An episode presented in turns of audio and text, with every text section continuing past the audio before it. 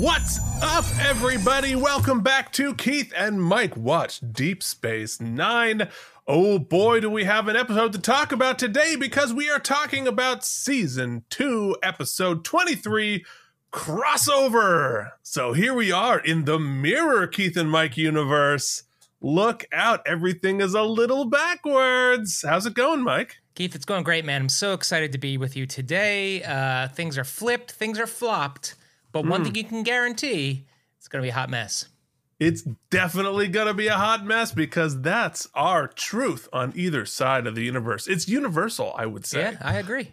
Uh, you know what else is universal, Mike? What's that? Our patrons oh, who are true. supporting our show, and we are very grateful to them. Mike, who are we grateful to right now? Always. And what are they getting? Yeah, well, we're always grateful to everyone watching, not just our patrons, but especially our patrons. Let's be honest. That's Brian Coffin, Casey Clark, Jason Moe, Andrew Hayes, show me those toonies, Jorge Navoa, and the mysterious Worf's Boot Shivs. Uh, open that, pop that top. Yeah. C R M Productions, Charles Babbage, Nikolai Ivanovich Lobachevsky, at Grim Toys Delusions at twelve p.m. Mm. They get all kinds of bonus stuff, Keith. The producers on the show, that's first and foremost. They get us playing video games first before the YouTube masses. They get all kinds of uh, behind the scenes. We're going to watch another animated episode coming up soon. We're going to watch a T N G, because Mike needs to know the first flip-flop episode through the wormhole, because uh-huh, it's going to be an original series. Yeah, I, I got a little confused. Uh, but anyway, they get a lot of good stuff, and they get our unwavering love and support. Nope. Indeed. Wow. Okay. Yep. We're just hitting buttons. Now, look, we told you we're going to be a hot mess, and we keep our promises.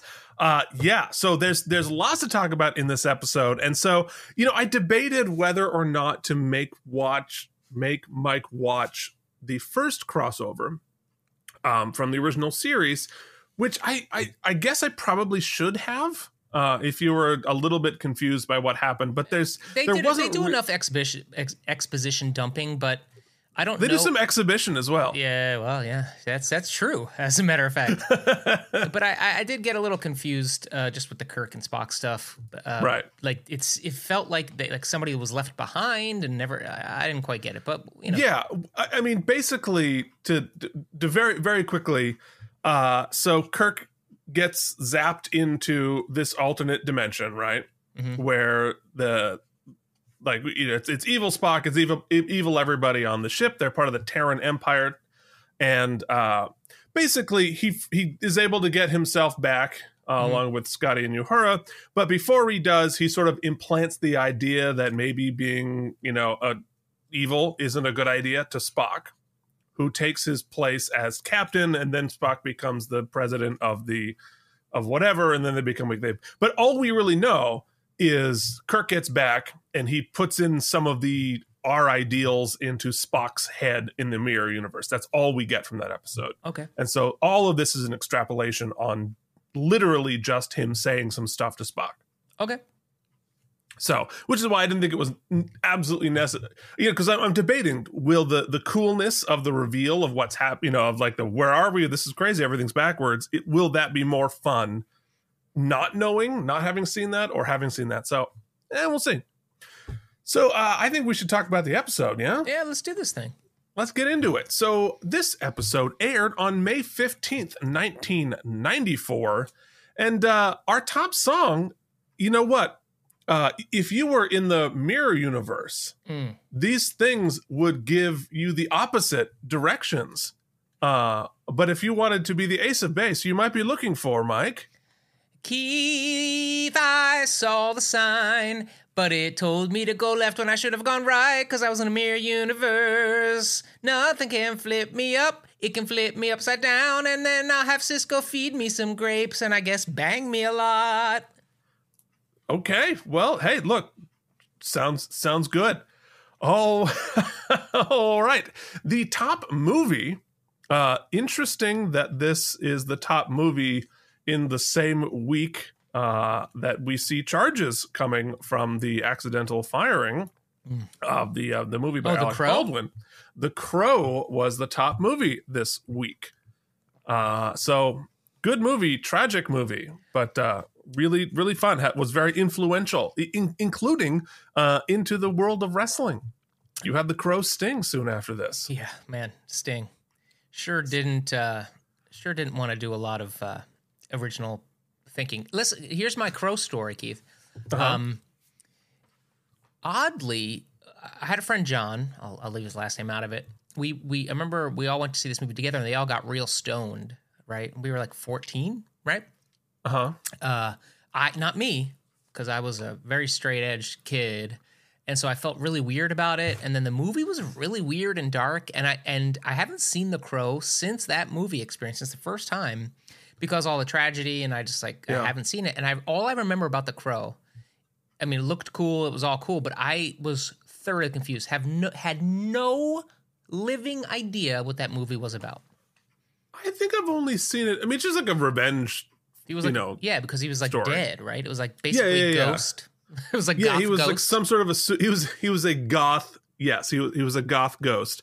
Uh, I, I I think I've only ever seen it once too. Um, I do remember liking it, yeah. but I didn't watch any of the the sequels or any of that stuff. But anyway, The Crow. If it's nineteen ninety-four, there's your chance to see it. Yeah. Uh, but if you didn't. If you decided not to go out with your stoned teenage friends and you stayed home, what would you be watching? Keith, had you stayed home, uh, you actually had some good good selections I'm going to tell you all about right now. Of course, we're going to start with that Sunday market. Mm. Do you know on A B C, Keith, at eight thirty, which is weird that the, the Sunday night movie started at eight thirty? Actually, at eight twenty-five? Well, that's because Before They Were Stars was airing an episode on A B C. Uh, it was like their primetime Before They Were Stars show. Uh, but the movie was Terminator two Judgment Day, the first wow. network airing of Ooh, Terminator that, two Judgment bet Day. Bet that got good ratings. So that's what was airing there. But it was coming up against A Murderous Muse on Murder, She Wrote. Mm-hmm. Uh, the C B S Sunday night movie was My Breast. Oh, you know, if anything can compete with Terminator two, I, I might, you know, go for, yep. for a peek. Well, Keith, we're backing up last week's Fox on Ice Part one of two. With this week, mm-hmm. Fox had their special Fox on Ice Part two of two. And now, now what was on ice? Uh, I, was it just Fox? They, yeah, just just Fox. It was like Rush Limbaugh. Yeah. I'm, I'm skating. Oh, Keith, I'm sure we'll be Hillary happy. Clinton's it was probably America. Fox properties. There's probably like a dude in a Simpsons mask and all kinds oh, of stuff. Okay. Like but it, uh, it just so Terminator two Judgment Day that night pulled an eighteen point two in the ratings, and Fox on Ice pulled a four point two. Oh, so okay. But Keith, I know what you're asking. What was the N B C yeah. Sunday night movie? And that was obviously, of course, Tears and Laughter: The Joan and Melissa Rivers Story. Oh, wow. Let me see quickly if there's anything cool on the Saturday night. Uh, Walker, Texas Ranger, and a MacGyver, uh, The Lost Treasure of Atlantis. That was brand new. It was a movie. It was a two and a half hour movie, woo. MacGyver movie. Wow. And then, Keith, the Bob Hope special was on Birthday Memories on N B C. Mm. Wow. Wow. Okay. No. All right. I, wa- I watched me some Walker, Texas Ranger uh, back in. Oh, it's it's it's terrible and, and has Go, grown increasingly so in context, but uh, I, I certainly enjoyed his like his like super ninja kicks and his super tight tight jeans, which means he could only kick people in the knees. Yeah, well, okay, that's as far as I can go. All right, anyway, let's uh, let's stop with the chicanery and get to the important parts of this uh, of the news from the Weekly World News. Mike, have you heard of it? Have you seen it? I have, it, th- but I have to tell you. Wait, hold on. Mm. Stall, stall, stall, stall, okay, stall, we're stall, stall, stall. We're stalling. You know what? A, a certain form. I, I, I. It's been out for years, but I don't think I really clocked it until, uh, until Bob Woodard helped us all know. The legendary Pulitzer Prize-winning journalist pointed out that maybe a certain former president didn't need one of these. It's a magic potty. With incredible gizmos making doctors obsolete. It is a thirty thousand dollars toilet that checks your temperature, blood pressure, pulse, and one hundred twenty-eight other things you can check from below. Well, so, uh, so there's, so, I mean, I'm surprised you don't already have one of these, Mike. A, with your, with your bidet obsessions mm-hmm. and your technology obsession, why don't you have a magic potty? Yeah, because it turns out the only thing I need from a potty is a stream of water straight up my... Uh-huh. Yeah. Uh-huh. This has gotten I mean, uncomfortable. Yeah. You know? It's got to be one of those well, days. Speaking of uncomfortable, like the if you're watching this on YouTube and not in the podcast, we flipped, right? We, we're yeah. we're mirrored. And I keep looking so over to my. I'm on the wrong side, yeah. and I'm so confused. I'm utterly confused by being on the wrong side of this pretend thing that we're doing. I had to move the the monitor that I watch to a different different angle so that I could get my eyeline right. It was very strange. Oh. Anyway. You know, these mirror universes are very expensive. It's, it's tricky. It's tricky. But the person who had to helm this expensive episode was David Livingston, who last directed The Maquis Part One. It is a teleplay by Peter Allen Fields, who last wrote Blood Oath, and Michael Piller, showrunner, with a story by Peter Allen Fields. Which means it is time to get into the trivia, Mike. Now, Keith, waste your time with trivial trivia. Ding. You know, on my uh, YouTube channel, at Keith Varney, where uh, some of my work is now available for you to take a listen to, uh, uh, our, our friend Sans Deity uh, said that that jingle uh, was the greatest piece of music ever composed, I believe was how he put it. Uh, sure, yeah. I, I think so, that that's, uh, I think Lydia Tarr would agree. I can't, that's, uh, you know, uh, sometimes you're followed around by the things you don't expect. So uh, anyway, it made me laugh out loud. Thank you for listening. All right. So in our trivial trivia, uh, Mirror Odo has a belt, and Renee liked it so much that he asked that his, his outer uniform be closer to the mirror uniform, which would have been so much cooler, but he did at least get his belt moving forward. So stick around for season three. Odo's gonna get a belt. No, that's cool. Very, uh, very also exciting. Thought it was awesome when he gets like splattered. Oh, super cool. Yeah, super, super cool. Uh, so for the um, let let's talk about you know the scene we're all thinking about. That is the milfback bath sequence. The MILF? Uh, so the MILF back? The, uh, uh, not yet. A couple of years. Uh, so the uh, so this uh, they they built this huge sort of hot tub dealie for her, and the crew was like so nice about it, and they made her like a nice hot bath uh, for Nana Visitor, and they made it smell nice. So they put a few drops of orange oil in it. It was really nice and had a nice smell, and it was going to soften her skin. But uh, during rehearsals, it, of course, so so when you're on television and you're nude, you're usually, and, and you're not like showing it, you usually have some coverage. So you you throw on some cones, you throw on some pasties or whatever. So you're you're covered, even though you appear to be fully nude. Uh, and so, uh, you know, so she had her, her, her cones on. But during rehearsals, all of a sudden, they start popping off. Oh, no. All the time. And she can't, they can't figure out why they won't stay on. Uh, so she asks, hey, ask the makeup, you know, department, hey, what what takes the glue off of these cones? And they're like, orange oil, which the crew put in the water to make it smell nice. Oh, there you go, Keith. Now you know. Now you know. Now you know. So keep uh, be be judicious with your orange oil when you're wearing uh, modesty cones. Lo- uh, local man in Rahway, New Jersey, starts pouring orange oil in all public pools. Details to follow at eleven. It doesn't take off bathing suits. It's only no. if they're just wearing pasties. Well, I don't know. Yeah, you ever been to Jersey, Keith? Yes, but would you want to see them? Yeah, that's a Have good you ever been to Jersey, Mike? Yes, and. Okay, so uh, also that tub that they built for Kira is used in the movie Star Trek Insurrection. Mm. So they reduced, reused, recycled it for a scene, uh, spoiler alert, with uh, two of our main Next Generation cast members. Star Trek, Keith's erection. Gross. This is the second time I've been wildly uncomfortable. Oh, okay. I feel like I'm back now. I've, I've adjusted. I've adjusted. He's back. He's back. Bizarro Mike's uh, a comedian? Yeah, exactly. So uh, this is the first Mirror episode, as we talked, since the original series Mirror Mirror, which was the only Mirror episode uh, that had appeared previous to this one, although they had continually pitched doing a mirror episode on Next Generation. It just never panned out. Uh, so we got our first one here on Deep Space Nine. According to director David Livingston, it is also one of the most expensive episodes they'd ever done, uh, due mainly to the makeup. Oh, interesting. Um, because it was a it, on on the station, it was run by Cardassians, Klingons, and Bajorans.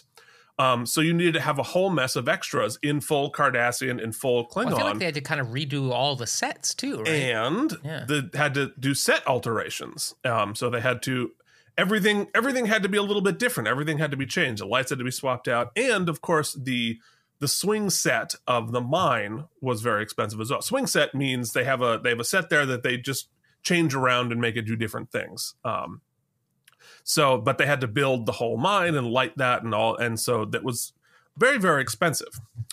And lastly, uh, because Mike, be- because Mike responsibly did not spoil himself with the Deep Space Nine companion. Thanks for the warnings.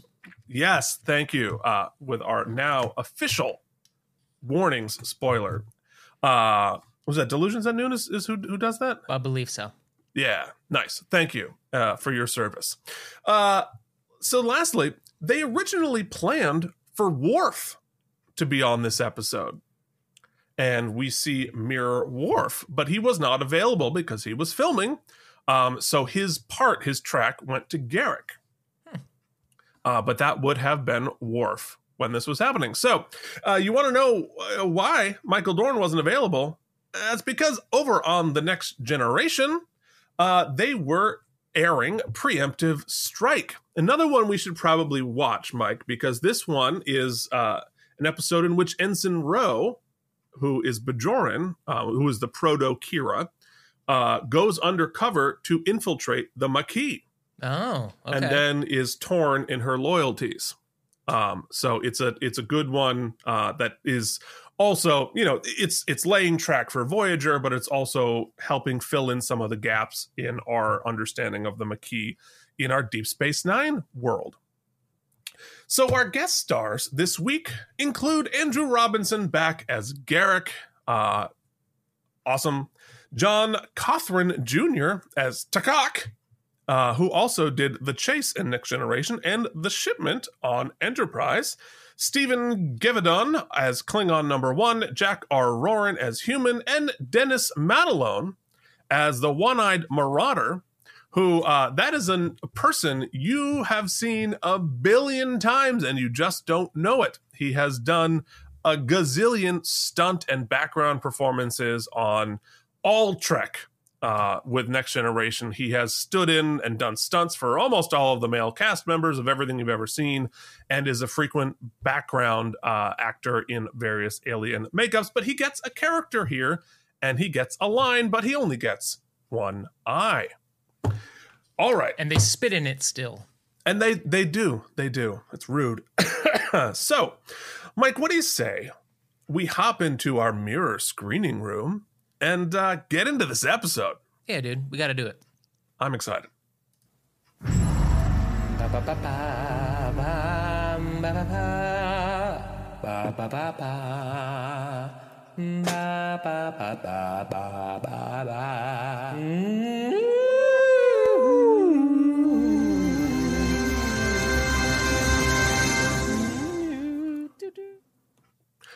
Okay, Mike. So we begin Crossover in our universe with Bashir and Kira heading back through the wormhole. Yep. Will we get? It's gonna happen. There it is. There they are. Uh, you know, it's so funny I, because I, because we're flipped on the screen. I know you mentioned this already, but it's funny. Yeah. I keep expecting things to be in a different place than they are, which I can't explain to anyone. But it it's really throwing me. So I couldn't. It's throwing I couldn't me fi- too. I couldn't find the button. Apologize. Well, because I, I'm frequently, obviously we're in different places, right?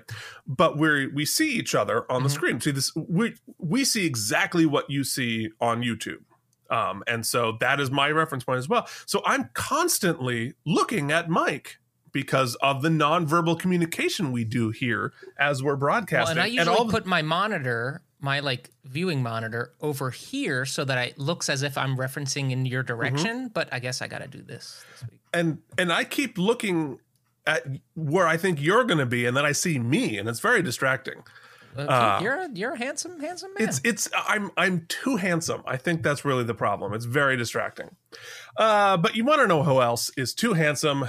That is our Bashir, who is chatting up Kira. Uh, so they're heading, they've been uh, back in the Gamma Quadrant. Remember the Gamma Quadrant? Yeah. It used to be a big thing. But they've apparently set up the first Bajoran colony in the Gamma Quadrant. I wonder what happened to that. Uh, but it's it's interesting that they put a colony over in the Gamma Quadrant.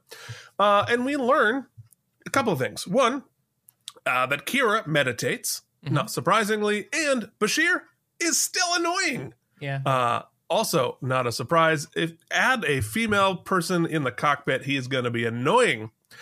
And I wonder, behind the scenes, if they'd started dating yet when they filmed this scene. Um, it would have been really interesting to... Wait, it's none of my they, business. I didn't know that they were dating.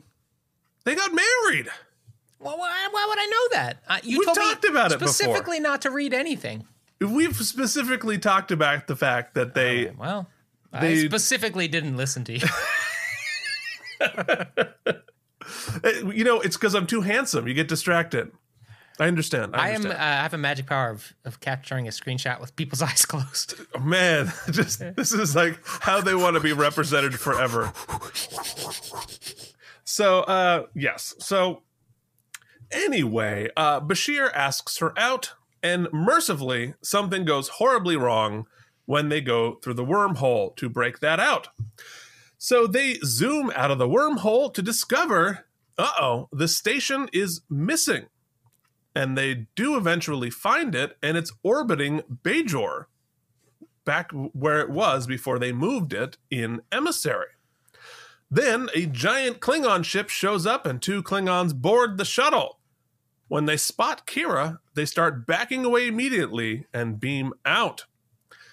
So they arrive at the station to find Garak and two Klingons holding phasers on her. Then, uh, look out, there's a second Kira wearing tight black pleather. And Keith, I knew something was up because she was carrying graph paper. Did you see that? Just off, just off frame. She was carrying graph paper. I think she's plotting something. Wait, so you went... that far? So she wasn't holding graph paper. No, no, no. It's just, it, uh, it's a joke. A friend told me the other day, and I was like, oh, I got to tell Keith that dad joke. Uh, and I just decided and this is how I was going to get it in. Mike will walk ten thousand miles for a joke. That's not really funny. Yes, it is. Don't you sass me? That, that's amazing. Because I was like, oh, did, did I not spot that? Did she have her script in her hand and they didn't catch it? No, no, no, no. We're doing a graph paper joke. Anyway, so uh, we end our teaser with second Kira. So here's where it's, here's the fun part, right? Yeah. So Mike, n- not having seen the previous crossover, w- what are you thinking at this point? Well, you see, the director made, did very... Uh, there's this like television trope that really started in the sixties Batman television series. Batman, you know, Keith, did you know how uh, Bruce Wayne's mom called him for dinner or supper? Dinner, dinner, dinner, dinner, dinner, dinner, dinner, dinner, Batman. And Mike will go ten thousand miles for a joke that's not that funny. So... they did this thing where all the, whenever the bad guys would be on screen or be in the bad guy lair, they would kind of tilt the camera and do an upshot, mm-hmm.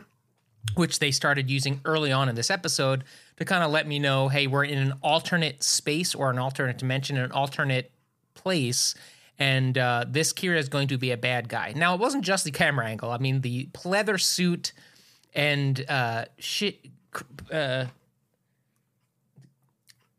eating grin let me know that she's probably a baddie. So uh, I, I kind of, I kind of was able to summarize what was happening without really getting too much context. You can tell she's a baddie by how much friggin' fun Nana Visitor is having uh-huh. uh, in that part. So uh, we begin in Act One, Bashir asks naturally, where the heck are we? And Garak explains that this is Terok Nor, the center of the Bajoran authority. And Mike, did you remember what the Terok what Terok Nor is? No. Terok Nor is the previous name for Deep Space Nine when the Cardassians owned it. Yeah, the dark lighting gave it away eventually. Yes. So uh, Kira realizes something is up and smartly tries to make a run for it. But other Kira seems to know exactly what's going on, interestingly. And uh, she takes our Kira and sends Bashir off to the mines, as any sensible person would. Kira... The Kiras walk on the promenade, and it's all different, dark, and angry. The humans, Terrans, are slaves, and the Klingons, Bajorans, and Cardassians are all in charge. Mirror, Mirror Kira, oh, it's going to be a nightmare to talk, mm-hmm. say out a hundred times. Mirror Kira and Mirror Garak debate torturing a Terran who tried to escape. Garak wants to go all Patriot Act on him, but Mirror Kira says, nah. Uh, I wrote that so many times, that's going to be a struggle bus. How about M K? Can we, can we M K. Agree that M K is Mirror Kira? I, I think making me say Mirror Kira is eh, going to be fun. fun. If you happen to yeah. be watching this past five o'clock, every time Keith messes up Mirror Kira, go ahead and take a, take a drink. It's It sounds like I've already taken the drink, but I haven't. It's one thirty. Here. It is one thirty. Yeah. Uh, so uh, Mirror is the intendant, and she is in charge of the station. We discover Mirror O'Brien working on the mines, while Mirror Odo is the hard-ass guard. He says, no jokes, and I definitely like his dark uniform better than the one he wears in the normal universe, as did he. I mean, how much friggin' cooler... It, they just changed the color. It's the same cut. I will say it's not it, that stupid does, tan and brown. It, especially in him in this costume does really harken to S- Star Trek costuming, Star Wars costuming. The bad, the mm-hmm. the imperial, Very imperial, the yeah. imperial. Uh, uh, I was going to say wizard, but that's incorrect. Uh, the Imperial Guard. Yeah, but, I mean, he. I do think. Uh, actually, now looking at the screenshot, and part of it is the lighting and the character or whatever, but like, I think Odo needed to be in sort of tan and brown, a non-threatening color, because he's pretty scary wearing black like this. Yeah, one hundred percent.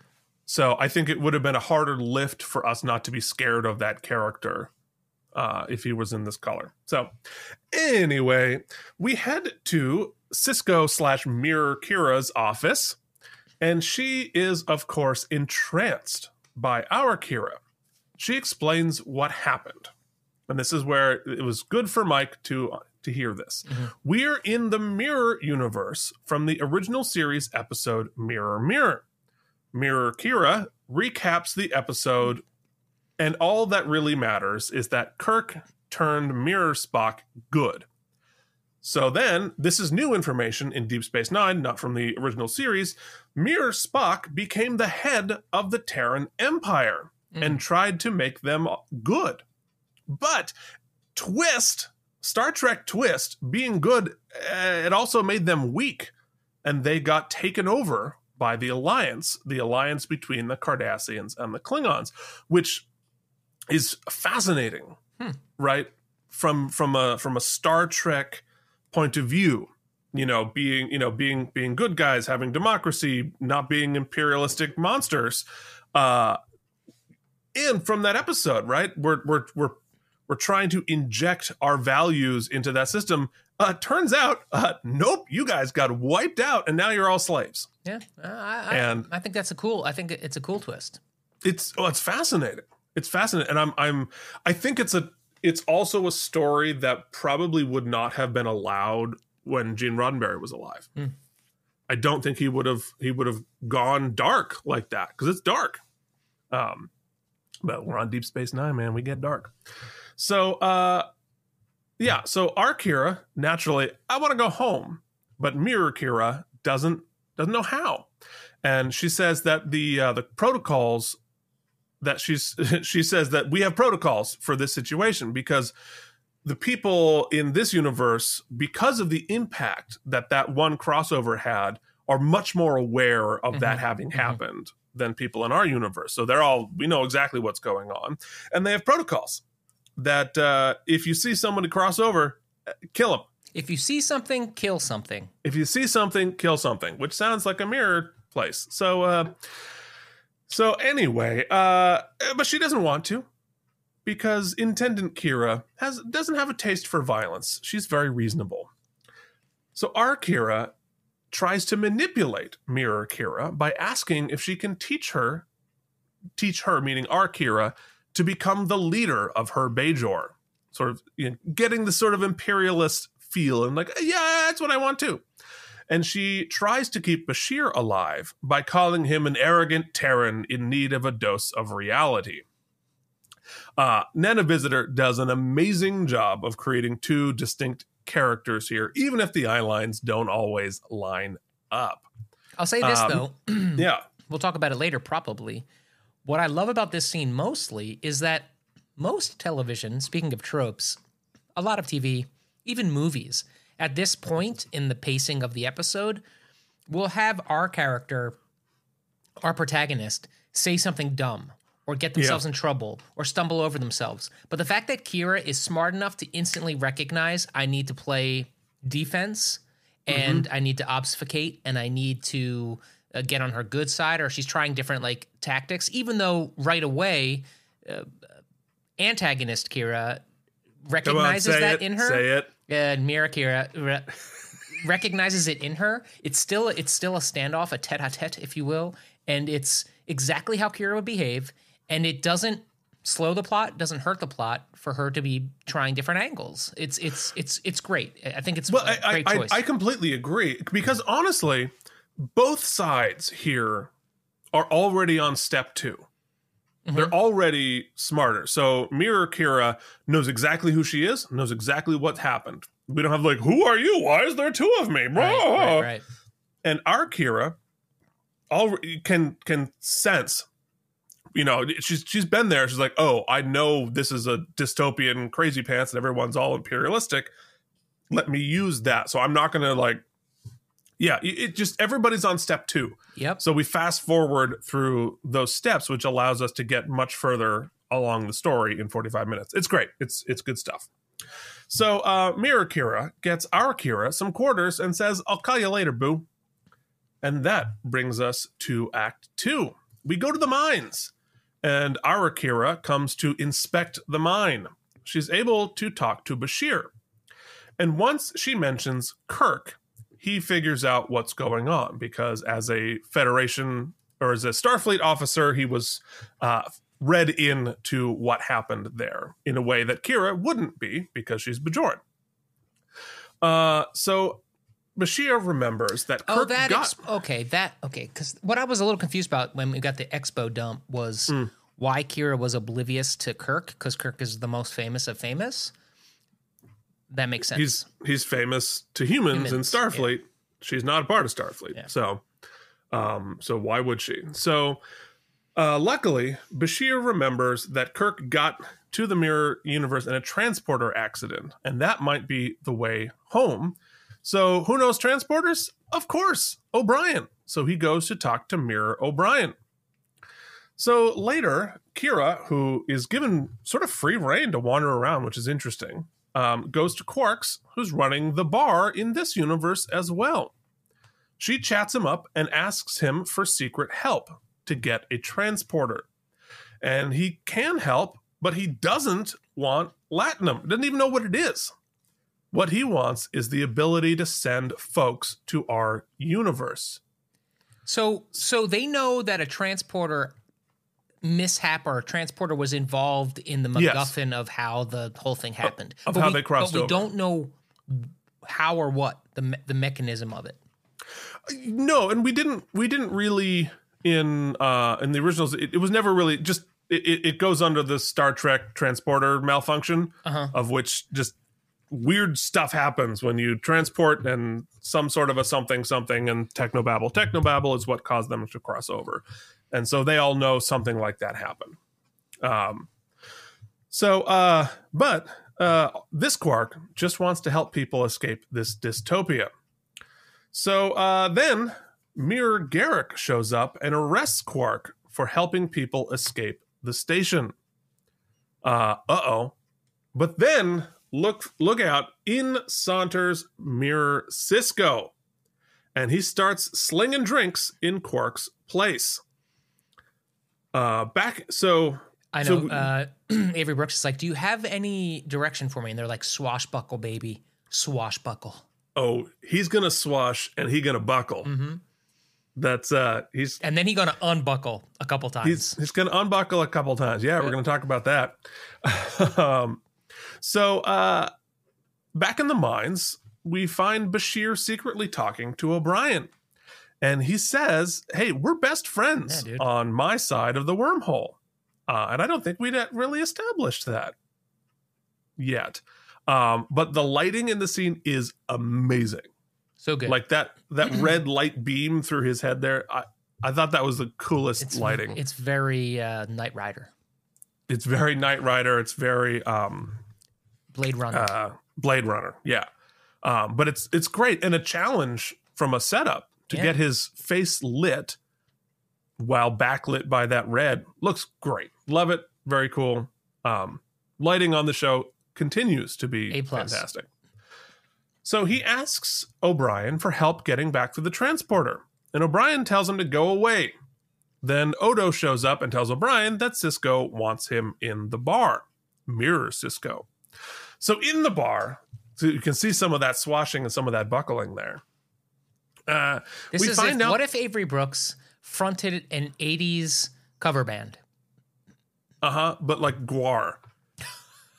It's eighties metal cover band. eighties metal, yes, exactly. With like like Chunk or or uh not Chunk, uh from from the Goonies. Hey, I'm you hot, guys. Hot, hot, sticky sweet from my head, head, head to my feet. Yeah. That sounds sounds great. Uh, Album's available now. Uh, awesome Sisko on me. Come on, by me. All right, sorry. My apologies. Somebody pull that out and save it. So we find out that Sisko, even though he's a Terran, meaning human, uh, he has command of a ship because Mira Kira, Mirror, oh Jesus, Mirror Kira. Mirror Kira. Finds him amusing, and he serves as a pirate for her. Mm-hmm. Mirror O'Brien shows up and bullies Mirror O'Brien. Long John Silver, you know what I'm saying? Long. Uh-huh. Mm-hmm. So, uh, and, and Mirror Sisko bullies Mirror O'Brien and tells him to fix his ship. Then Mirror Kira summons Sisko to her quarters, and he does not look happy about it. Bam Bam Bigelow? Bam Bam Bigelow is there. Mm-hmm. Yep, yep. So we then uh, arrive in Act three. Our Kira arrives in Mirror Kira's quarters, being bathed in milk bath, in a in a milk bath, all naked. I can't even talk. It's like, whoa, God, the twelve-year-old in me is going, ah! Sisko is eating a popsicle. He, uh, it's a, I think it's a feather? Uh, um, He's licking a feather? Yeah, or a shard of glass of some sort. No, it's Doesn't, definitely not a feather. Like it's like Lionel's sword from. Oh, oh, it's from no, a, it, uh, it's a dagger. Yes, it's a Klingon dagger. Okay, well, whatever it is. Uh, so uh, we see also see her boy toy Sisko is there with a couple of Vulcan servants. Sisko wants to leave, and she asks, "Did I hurt your feelings?" He responds, "I never had any to hurt, Intendant." It's pretty bleak. Uh. And I and I think in this, um, you know, and we and we sort of see it throughout the episode. I actually find the um, the seriousness that he plays his um, being essentially, sir, you know, being used as a sex slave. He's mm-hmm. treat he's, it's like a serious thing, and and I I really like that they gave that weight, even though it's like oh, you know, but it's but she's a hot lady. How could she possibly, you know? Assault you? Well, yeah, she sure as hell can, and it does have real, con- you know, emotional consequences for him. And well, I like he makes it clear. Yeah, he makes it clear that it's not like that's a fringe benefit. It's what he's and he's doing it so that his crew can have a better situation than what they'd have otherwise. So it's yeah, you know. he's he's in sexual servitude, which is not played for yucks and played with the seriousness that it is. And I I and I, I love the fact that even though the you know sort of reverse gendered, they still treat it seriously, and he treats it seriously. And I think that that uh, that's sort of ahead of its time. And uh, I think just I, I I appreciate that as somebody who takes that seriously. Um, Mirror Kira asks what our Kira was doing looking for a transporter. She says that they've all been redesigned to prevent another crossover. So no luck. She's sad that our Kira doesn't trust her, and she wants her love. Garak then shows up with Quark, who's been tortured. Mirror Kira acknowledges his empathy for the Terrans uh, that he was trying to help, then sentences him to death. Then she announces, "I'm throwing a party," and gives Kira a dress. Uh, when our Kira shows up at the, uh, she finds in her quarters, she finds Garak there, who says she's never going to let you go because she's in love with you, because she trusts our Kira like she trusts herself. Um, and so a couple of things here. I mean, obviously there's a lot of Uh, hints towards intendant Kira's bisexuality, right? Which uh, I, I I've mixed feelings about, right? Because I'm like, oh, that's you know, it's great. I love the um, so you know, some representation there. I love, but but I'm also a little bit uncomfortable that like you know, there's that trope of any like bisexual means a little bit evil, and I don't like oh. that trope. Okay, but I liked. Uh, which was like, ooh, so I, I, I have mixed feelings about all of that, but it's clearly for, there. For what it's Go worth, ahead. I read that not at all. I read only that she's so megalomaniacal and self-centered that, of course, she would love herself. I didn't mm-hmm. read it sexually. I didn't read it as even really, like, romantically. I just read it as, like, who would, if if you have everything you could ever want, what would you be obsessed with? Oh, and you're that selfish and self-centered, well, a, a clone of yourself. That would be the best the best buddy, the I, best toy. I, I would definitely want to make some alterations to my clone. Yeah, well, not if you thought you were perfect, Keith. Clearly, we're not uh, we're we're not evil versions of ourselves. You know, who for people perfect. who who put their faces on the internet for about four hours a week, uh, yeah. it's amazing we don't find ourselves perfect. Yeah. Anyway, I, I'm waiting for the the the podcast that was, that's just a two psychologists talking about all of our content.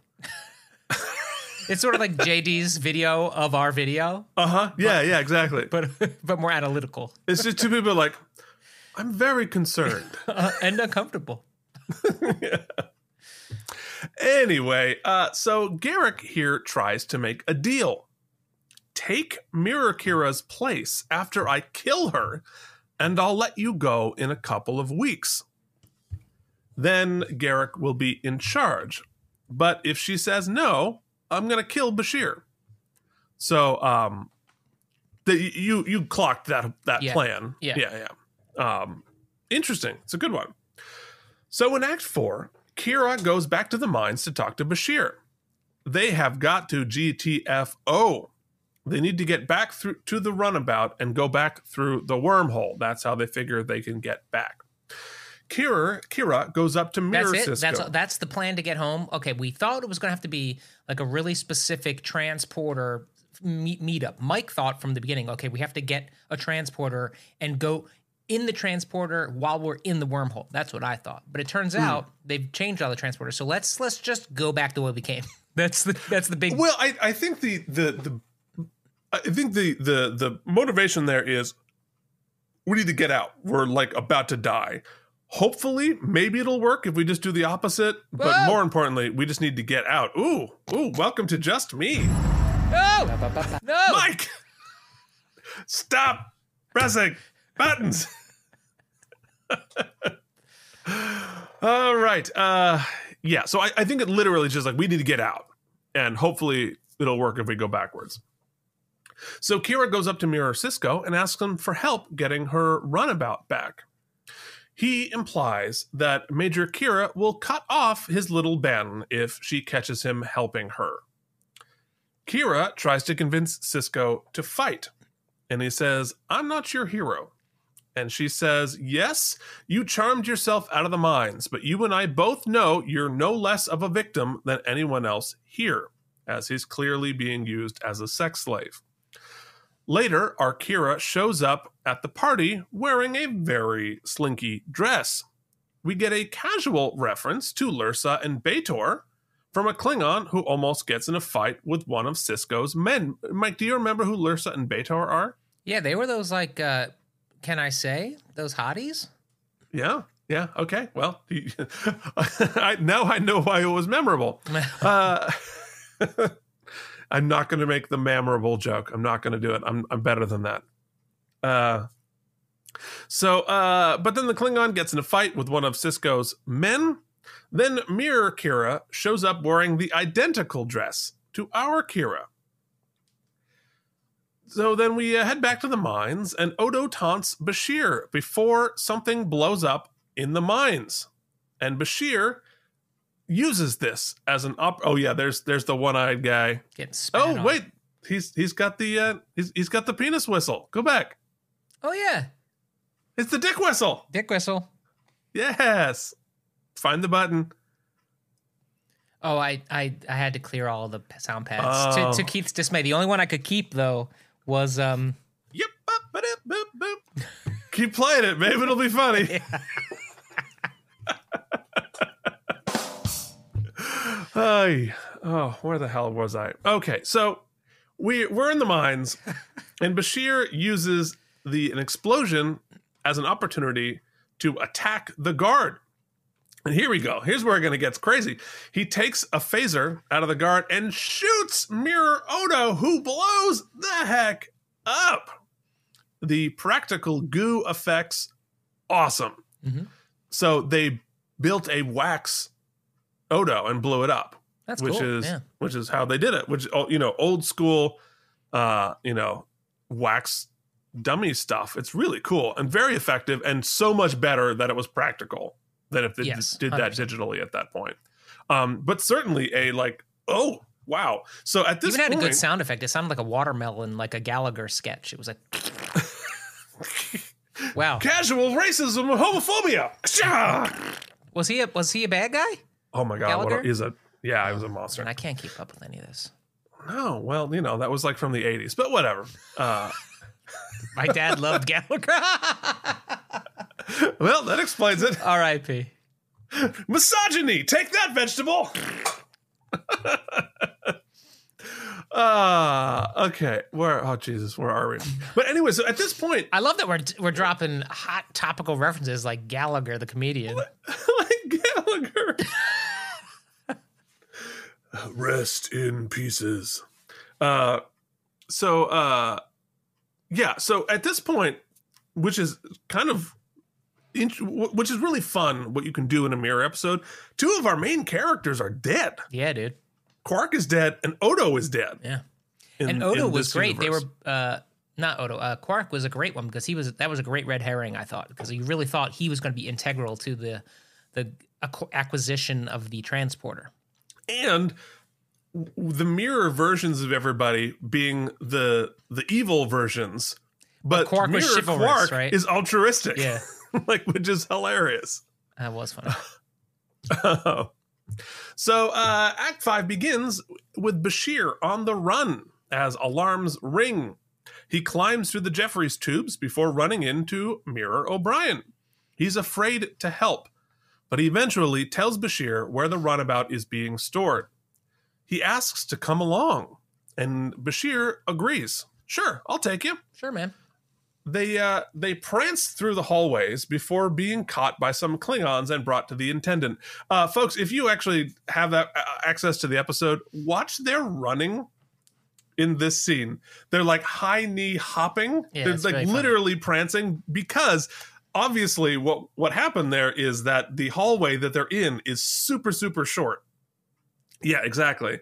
So they had to take up time and look like they were running fast, but they had only like six feet to go. So they sort of like prance. It's really, really funny.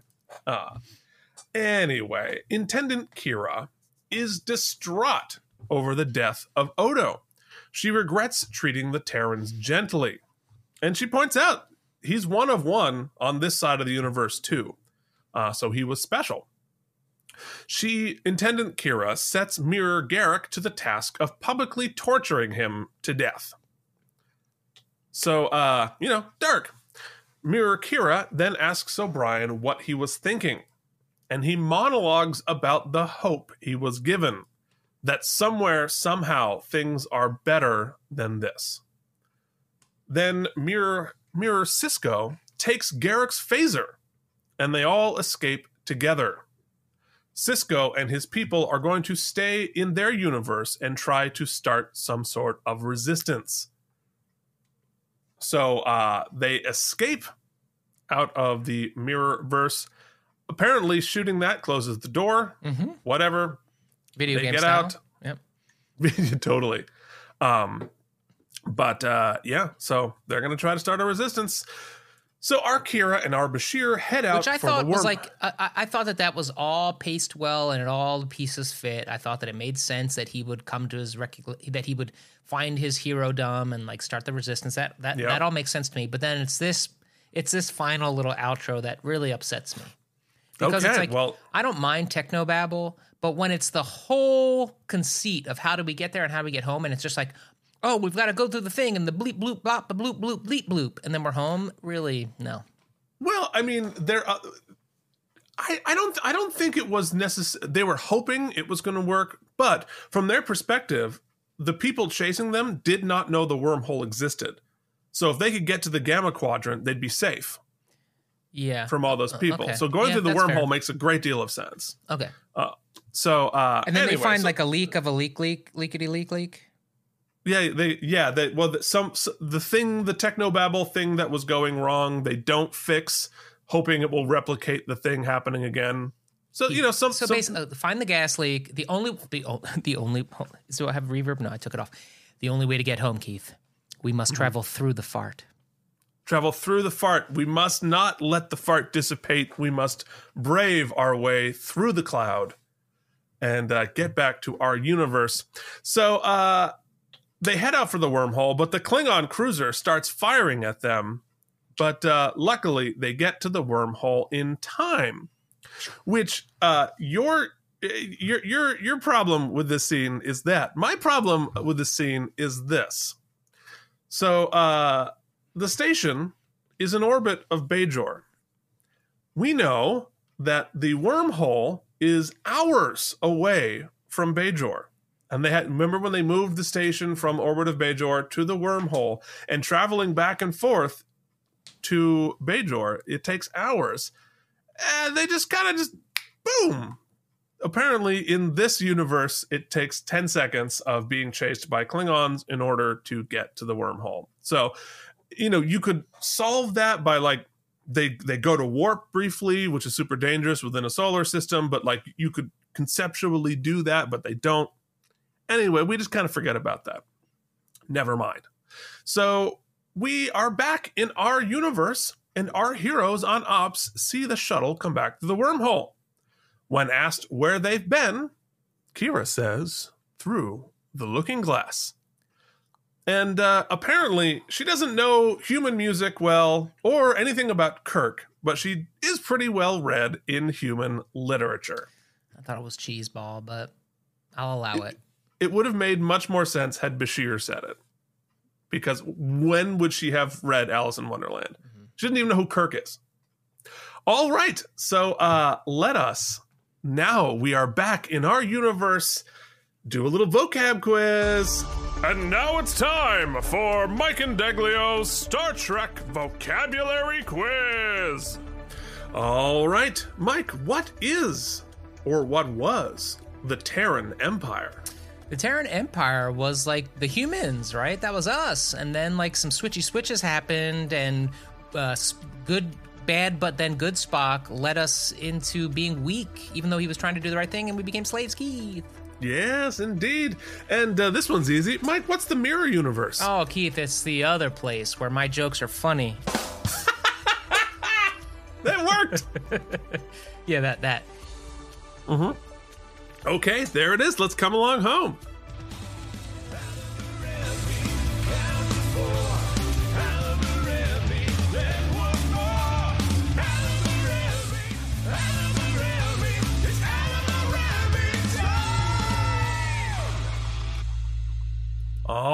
right. Uh, here we are back at our quarks, our evil quarks. And uh, we're back on the right side of things. Oh, I'm so happy to be yeah, back in our feels universe. Right. Feels so right. Uh, and, uh, you know, we've already sort of begun the discussion. Mike, did you find any wormholes in the... Yeah, the one that bothered me was the... Like, it's it's like having a prison prison break movie. It's like watching Shawshank, right? Mm-hmm. And they they they they poke the hole through the little... I don't want to give too much well, spoilers for Shawshank Redemption, the greatest movie. You mm-hmm. should have seen it by now. They poke the hole and it comes through and he rips the poster off the wall and he has that, that scene where you're looking through the tunnel and you're like, oh, I can't wait to see all oh, the big scene where they explain how he got out. But then like they just cut to him walking into the bank and you're like, wait, what? That's what I they felt sh- like. They show it. Yeah, they totally, but, yeah, but they, they totally but show him. He's crawling like, through the walls. He's cutting a hole in the I know, pipe. I know. I'm saying, what if they didn't? That's what this felt oh, like. Oh, oh, oh my I was going to say, did you just come at Shawshank? But you never watched it, Mike? Oh, yeah, yeah. Oh, jeez. Um, yeah, I just felt like uh, they. I wanted. I wanted more. Technobabble explanation as to how yeah, they. Yeah, or like, yeah, it's not just like they just they took the the. the You would think that would be the easier route than, than do a whole chase, chase sequence, but whatever. I, I just felt like it, how the transporter accident happened, I was interested, especially having never seen it before. So I, I thought that we would have to discover how uh, Kirk got out before and tie back to that episode even more, but instead it's we kind of abandoned it. So that was my big one, and I know yours was the Bajor yeah, travel. Yeah, was the, was the distance between the wormhole and Bajor. I, I, I hear what you're saying. Mm-hmm. Um... But it's not really about that and never was. And, you know, they didn't really explain it in the original mirror thing. It's just like, oh, something went weird. Mm-hmm. Right. And and so the the logic of just doing the same thing you did again to get back, eh, you know, it it's convenient. Right. Because we're, you know, obviously we don't want to spend ten minutes on figuring out how to get home because we're trying to deal with all these political machinations. Um, although there are some. Uh, theories though as to why was the wormhole involved in this, thinking uh that perhaps it involved the prophets, that maybe they wanted the universes to communicate with each other. mm. So perhaps there was some divine intervention here happening. So okay um you know, it's it's interesting. You know, it's not something that's really touched on, but it's an interesting theory. Mm-hmm. And I can totally see why that might happen. I also uh, felt like it was unnecessary to have the scene. I mean, like, yes, I guess you needed to see them. You needed confirmation that they had made it back home. But like the very trite scene of just like the crew at home being like, we've been looking for you. Where have you been? Just to button it up with like the cheesiest line of all cheese. But yeah, we didn't need that. Yeah. No, we needed to show that we got all you needed to do is. All right, so if I if, if I were rewriting it, right, I would have had the attack be much more, you know, uh, you know, on the on the runabout, much more damaging. Mm. They've lost power, there's smoke and fire everywhere, and so the last thing we see is them sort of sort of crash out of the wormhole, and we just look up and through the window and we see the station. Yeah, something like that. Because that that's all we would need. Yeah, the ending was just like, but okay, cool. That's not what but this is. None, that's not what this segment's about. No, it's not. But you know what the, our next segment's about? It's our favorite moment. Yes. Oh, there's some good Let's, ones. Yeah. Um, my two favorite were, I think the, the dialogue Kira has with Ben is really good because it gives a lot of insight into Bizarro Ben, but also how Bizarro Ben, how how there is a connection between the character, between the, the, the mirror v- versions and yeah. how... And even with, with, with O'Brien, too. So I loved that dialogue. But like I'm, I mentioned in the beginning, just to kind of full circle it, I really loved that first scene between the two Kiras. Uh, I mm-hmm. loved that they were both playing off one another, but also conspiring against one another, even though Mira Kira was a little bit more uh, taken by our Kira. And how Arakira attempted to to manipulate that as the episode went along. So I, I really think that was the scene, and it's it just shows once again Nana Visitor like what she can do. Nana, Nana, Nana, Nana, Nana, Nana. Mike screwed up. Who's surprised? No one. uh, That's all I got left on the board. Um, so I, uh, she's just excellent, even when she's doing a scene with herself, which I can only imagine is really difficult. So yeah, uh, I, I just think I'm going to pick that as my my favorite moment. Yeah, I mean, I you, I think you're drawing the parallel between what Mirror Ben is going through and what Kira went through. I think it's it's really is really good, and also partly why it's great to have Kira have this be a Kira centric episode, because Kira has actually been through what all of the Terrans in the Mirror universe are existing in, right? Mm-hmm. Being occupied, being subjugated, trying to resist against this unstoppable force. So in a lot of ways, she fits in to that universe pretty well. And so, you know, with the tables turned, right? But she's she's able to, like, yeah, I'm right here with you. I've been you. I've been you on this station, mm-hmm. like literally in this place. And I think that that's interesting. Um, yeah, and I and I agree that to have those to have that first scene with the two Kiras who are not dumbed down, they're smartened up.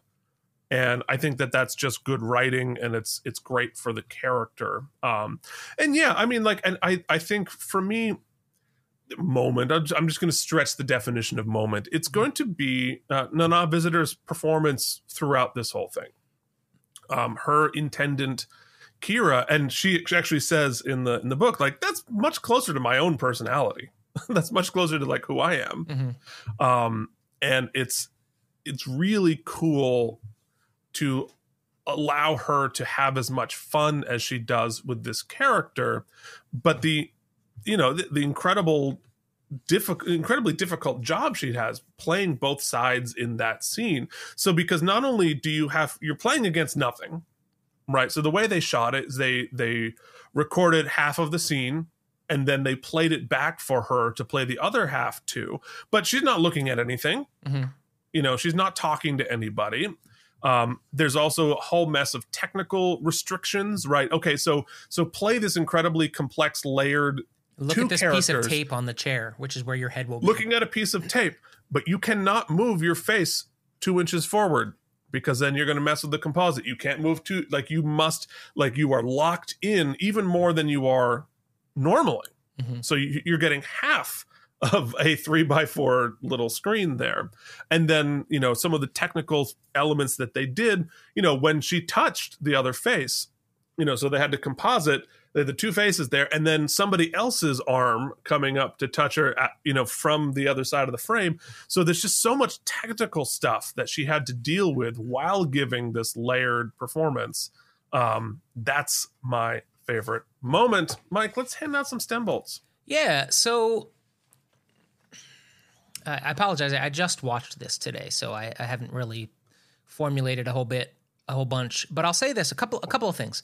One thing that I love that this series is doing, you know, in, se- in season one, sometimes when they like, not I don't even call it a bottle episode, when they wanted to do like a, a break the mold and have a more fun kind of episode, uh, quirky, if you will, or just give people the chance to do something different. What did we get? We got the.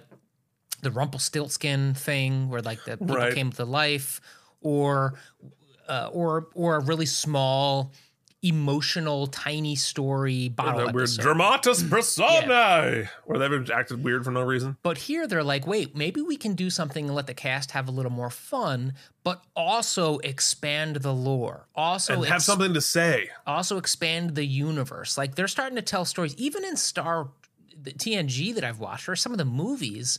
They're really contained stories, and I can I can now see them. I mean, I also, you know, there's been foreshadowing from you and some of our viewers, but I can see them expanding the scope and yeah. the overall picture, and it, and they're they're doing a lot of world building, which is generally something I felt stronger in the Star Wars universe because it was mm. this epic galactic story.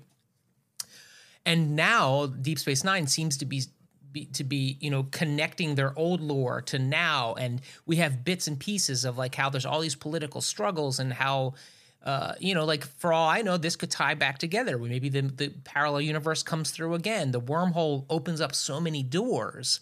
Um, and also we've dropped, you know, the Dominion. We've dropped, there's a lot, right? There's a lot.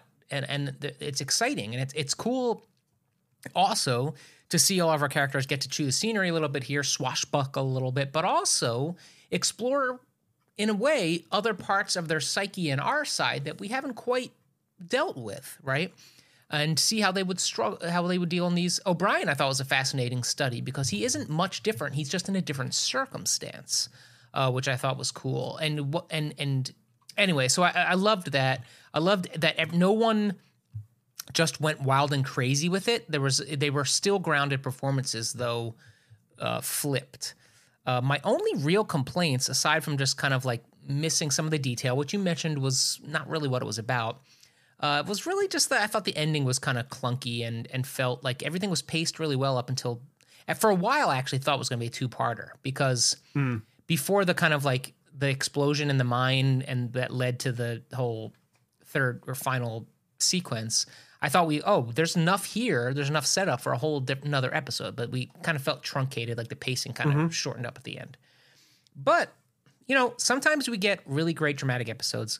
Sometimes we get really important setup episodes, and sometimes we just get a really cool episode. That's what our this one lands for me. It's really cool.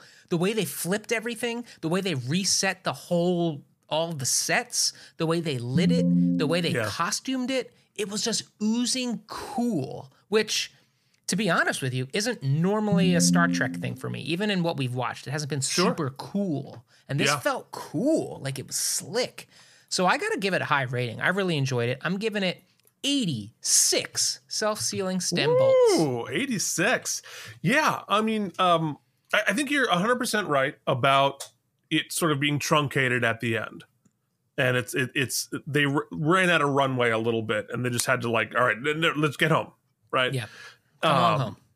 Yeah, come along home. Yeah, and I, you know, I, I, I agree with that criticism. I agree with the the end being...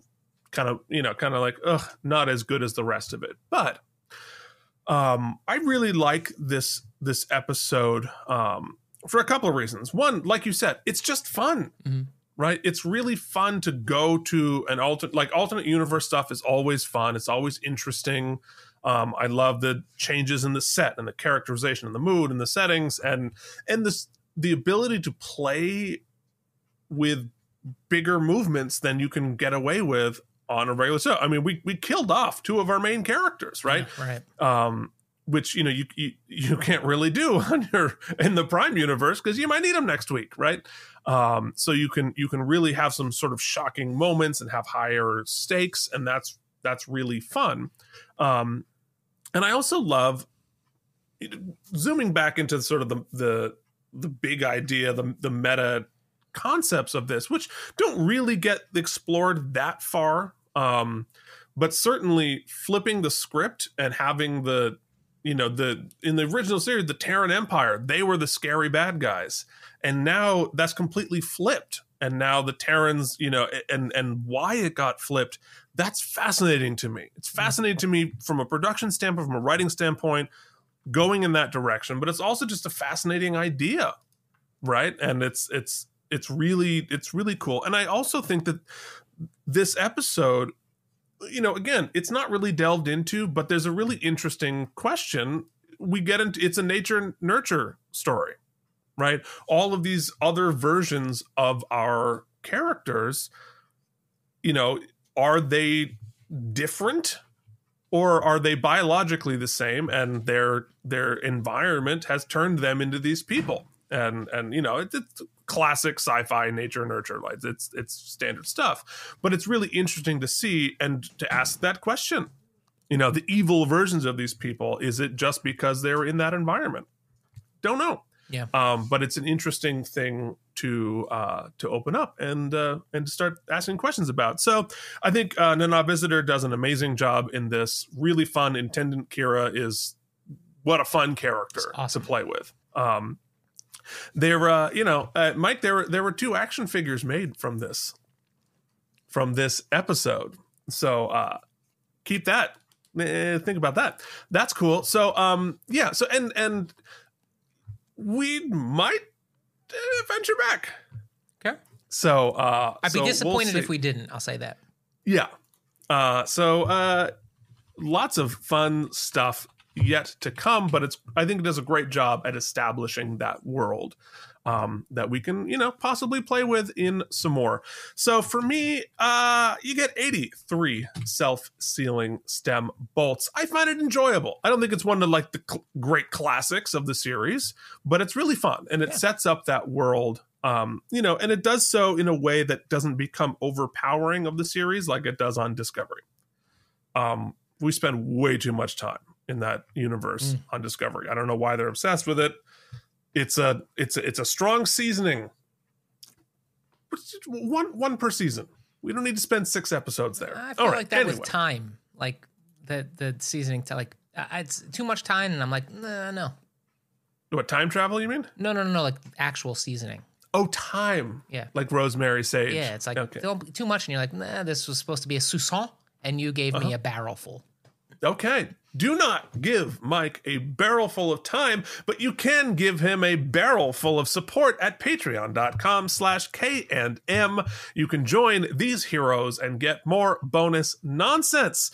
Uh, if you're here and you haven't already, please give us a like and a, subs- a subscribe. It very much helps us here on the YouTubes. If you're listening to the audio-only podcast version, and I know there's some of you out there, you can help us out by leaving a rating and review on whatever podcasting service you have. Tell a friend. Uh, we really love doing this. We would love to have more and more of hey, our and new you friends know what I'm going to do? Us. Just sp- speaking of time travel, Keith, mm. and just to bolster our spirits, welcome to new subscriber, Margo, who is just on Emissary Part two on YouTube, so just starting the journey. Wow. Says, super fun introductory episodes. I, j- I finished D S nine myself a couple weeks ago, also my first trek, so I'm excited to listen no to kidding. another's thoughts on the same experience. So wow. welcome, Margo. Welcome, Margo. Fantastic. Six months from now when you see this. That's right. Or... Never, Never, because like episode four, like enough of those non yeah. that those guys are, are idiots. So uh, anyway, so if you enjoy our nonsense, we'll be back next week with another episode. Uh, this one we'll be talking about The Collaborator. Ooh. We will be back. Check out our other shows, K and M Geekly, and Look at My Star Trek Toys. We'll see you later. Thanks for watching. Till then, this has been Go Birds. Thank you for watching K and M Entertainment. If you enjoyed our particular brand of nonsense, please like and subscribe. Or become one of our patrons at patreon.com slash KNM.